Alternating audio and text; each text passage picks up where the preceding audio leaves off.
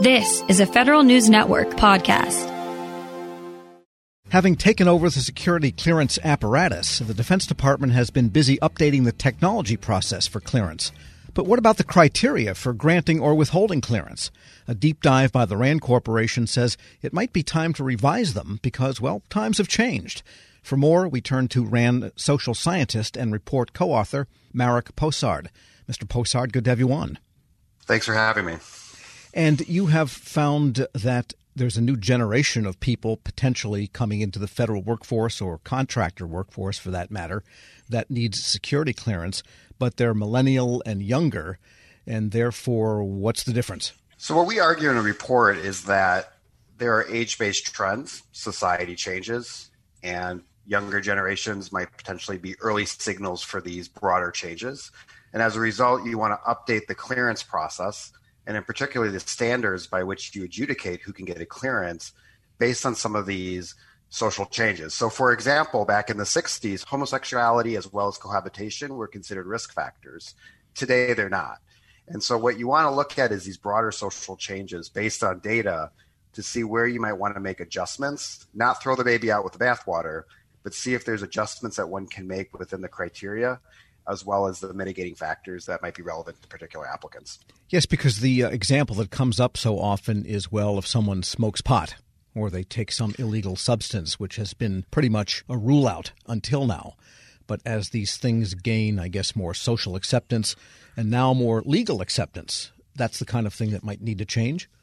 Exactly. And one thing that we um, recommend in the report is that factoring in the local laws and jurisdictions of an applicant because quite frankly it's easy to find yourself in a situation where you might be increasing your risk profile particularly just where you live. The example can be if you live in Maryland versus the District of Columbia versus Virginia versus West Virginia. There's this patchwork of laws surrounding marijuana use. And this is a perfect example of a broader social change where you want to not necessarily say, well, we're not going to use it as a criteria anymore, but saying you want to potentially adjust it because you don't want to dissuade people from applying for national security positions.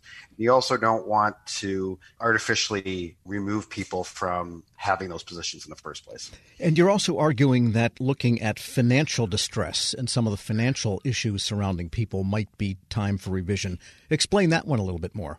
So we've seen, I think it's pretty well documented, and we document this in our report as well too, that there has been a dramatic increase in student loan debt and that's predominantly by younger individuals. And there's two factors that we discuss in there related to security clearances and student loan debt. The first is that if you have student loan debt now, and then you end up forming a family, having children, buying a home, there's other types of debt that you're going to take on.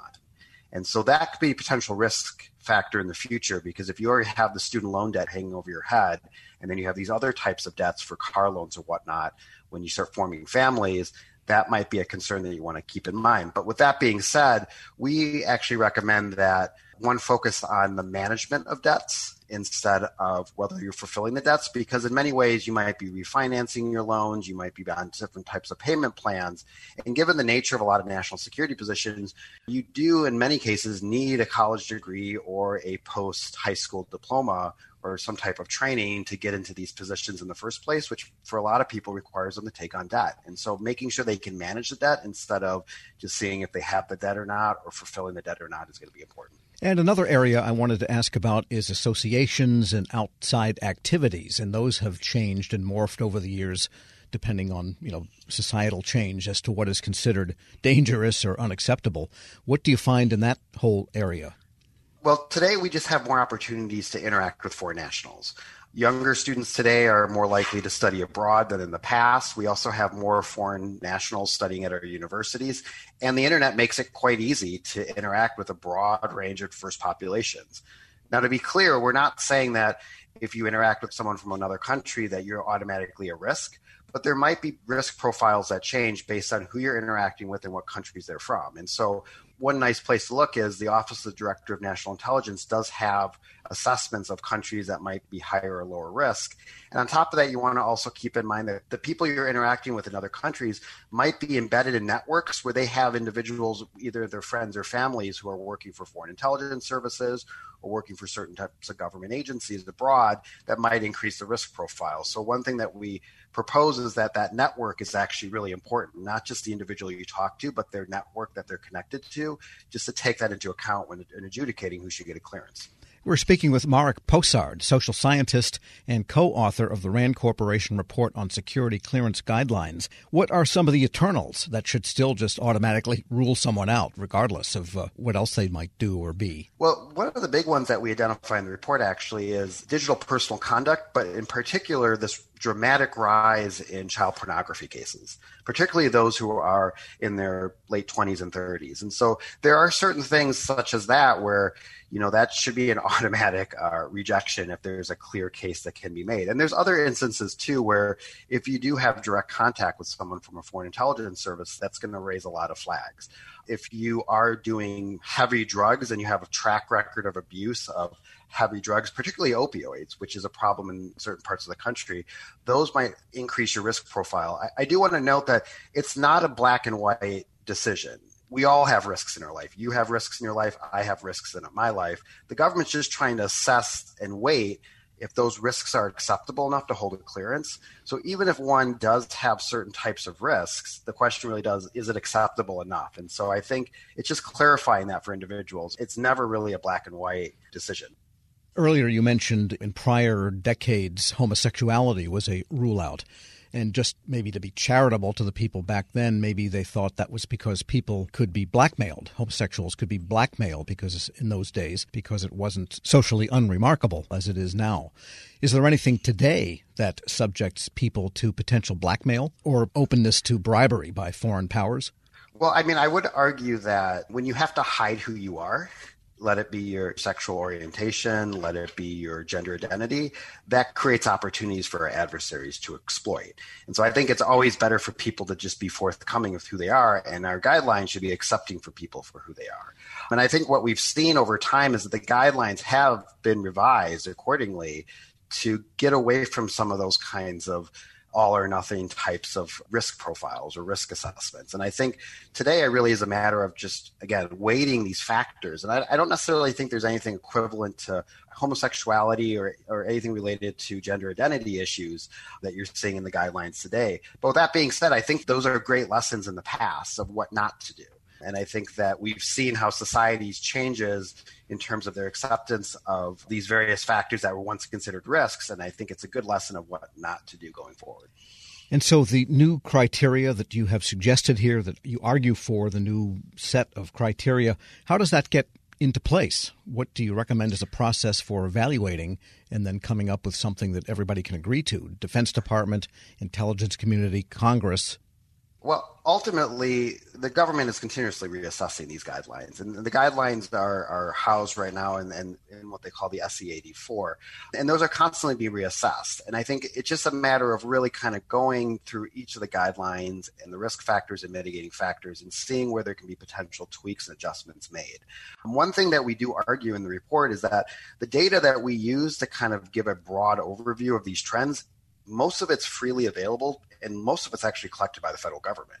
And so what you want to do is monitor these types of trends over time and make the adjustments over time gradually instead of just kind of doing a one shot deal. We outline all the data sources that we looked at and there's many more out there. I mean, an example that I would give is that if you look at, for example, the opioid crisis, that's a risk factor, particularly if you're surrounded or have interaction or have experimented with certain types of highly addictive drugs. And I think it's important for the government just to kind of keep tabs on those trends earlier rather than later so they can make adjustments accordingly and probe accordingly to make sure that people uh, they're not taking unnecessary risks by giving someone a clearance. It sounds like this new idea of continuous monitoring using third party data sources and the government's own tools can really aid in that constant adjustment and knowing when someone might need to be rechecked. For example, I would say and you can confirm this if I'm right or wrong, the sudden acquisition of large debts or the sudden acquisition of really expensive properties could be a clue that someone needs to be examined.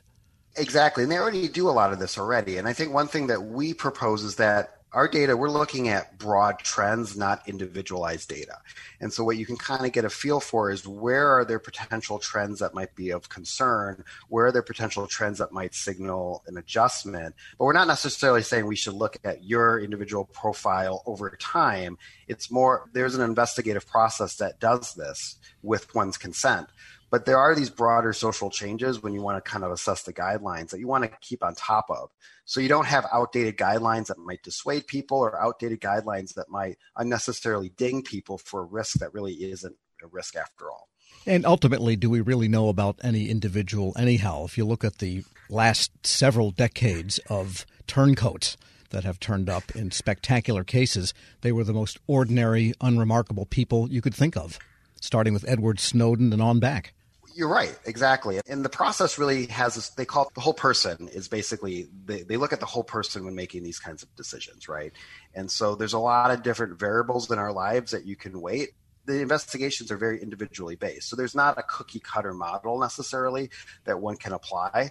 And I think it's just a matter of really kind of adjusting that criteria because we're not going to catch every potential Snowden. But on the flip side of it, we want to make sure we can increase the probability of detecting problematic or risky types of life events that might signal a potential Snowden. Although we're never going to be perfect with it, we want to try to pick up those signals as best we can. Marek Posard is a social scientist and co author of the RAND Corporation report on security clearance guidelines. Thanks so much for joining me. Well, thank you. We'll post this interview along with a link to the report at federalnewsnetwork.com slash Federal Drive. Hear the Federal Drive on demand. Subscribe at Apple Podcasts or wherever you get your shows. We now bring you a special presentation from our friends at WAEPA. Shane, thanks for joining us. Can you tell us about WAEPA and your new podcast? Mike, great to see you again. The podcast series, Lessons in Leadership, what we're trying to do is, is take a deeper dive, a different angle into the conversation around leadership with great leaders at all levels of government. Uh, since the 1900s, leadership has been studied in a serious and academic way. Uh, great man theory, the leader follower theory, the inspirational leader, transformational leader, all of these are backward looking um, development of styles, looking at an individual, figuring out how they did leadership, and then translating it into a form that we can use today to learn, to perhaps emulate, copy. But great leaders, they have more than one style. I think, I truly think that a great leader can adapt and transform into the role that's needed at that time. So, what we're trying to do is, is talk to great leaders and go a level deeper. Tell us about your a story in your past. Tell us an inspiration that really affected your ability to lead others. And this certainly applies in the uh, federal space. The federal government, it's over 2 million employees. Great leaders are throughout the federal government, both at the top and the middle ranks. And what we want to do is ask them to pull inside their memory, pull inside their personal history, find those moments in time when they were changed, they were inspired, they learned something about leadership from another person, perhaps it was uh, from themselves, and they brought that to the workplace and they inspired other and became great leaders. So that's what we're trying to do with the podcast. Okay, so I, I get that you wanted to start with leadership, but what makes leadership such an important topic right now for federal workers? Great question. Leadership today is tested like never before. Um, today's, if I had to put a leadership style, if I had to put names to it, we hear about um, empathetic, we hear transparent, we hear uh, inspirational. So today we have COVID, we have a down economy, we have people, we have social uh, injustice that we're dealing with. There are many new factors.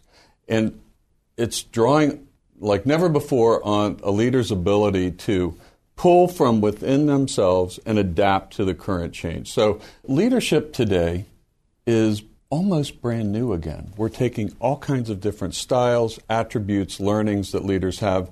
They're looking at the current situation that we're in and understanding how do I move groups of people? How do I move my employees? How do I inspire? How do I get them to the next best place?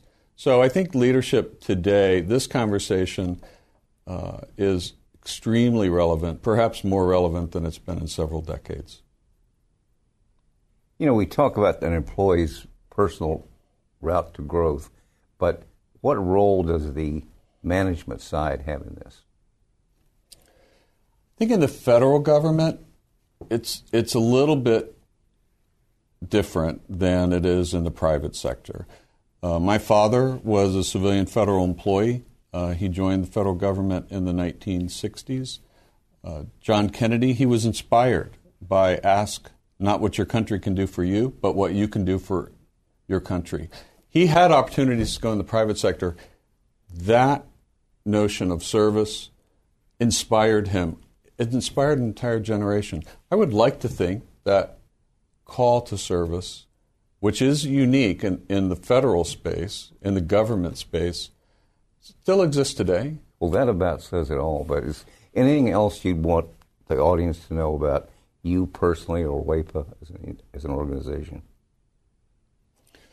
Uh, I have been uh, around the group affinity insurance world for um, three decades.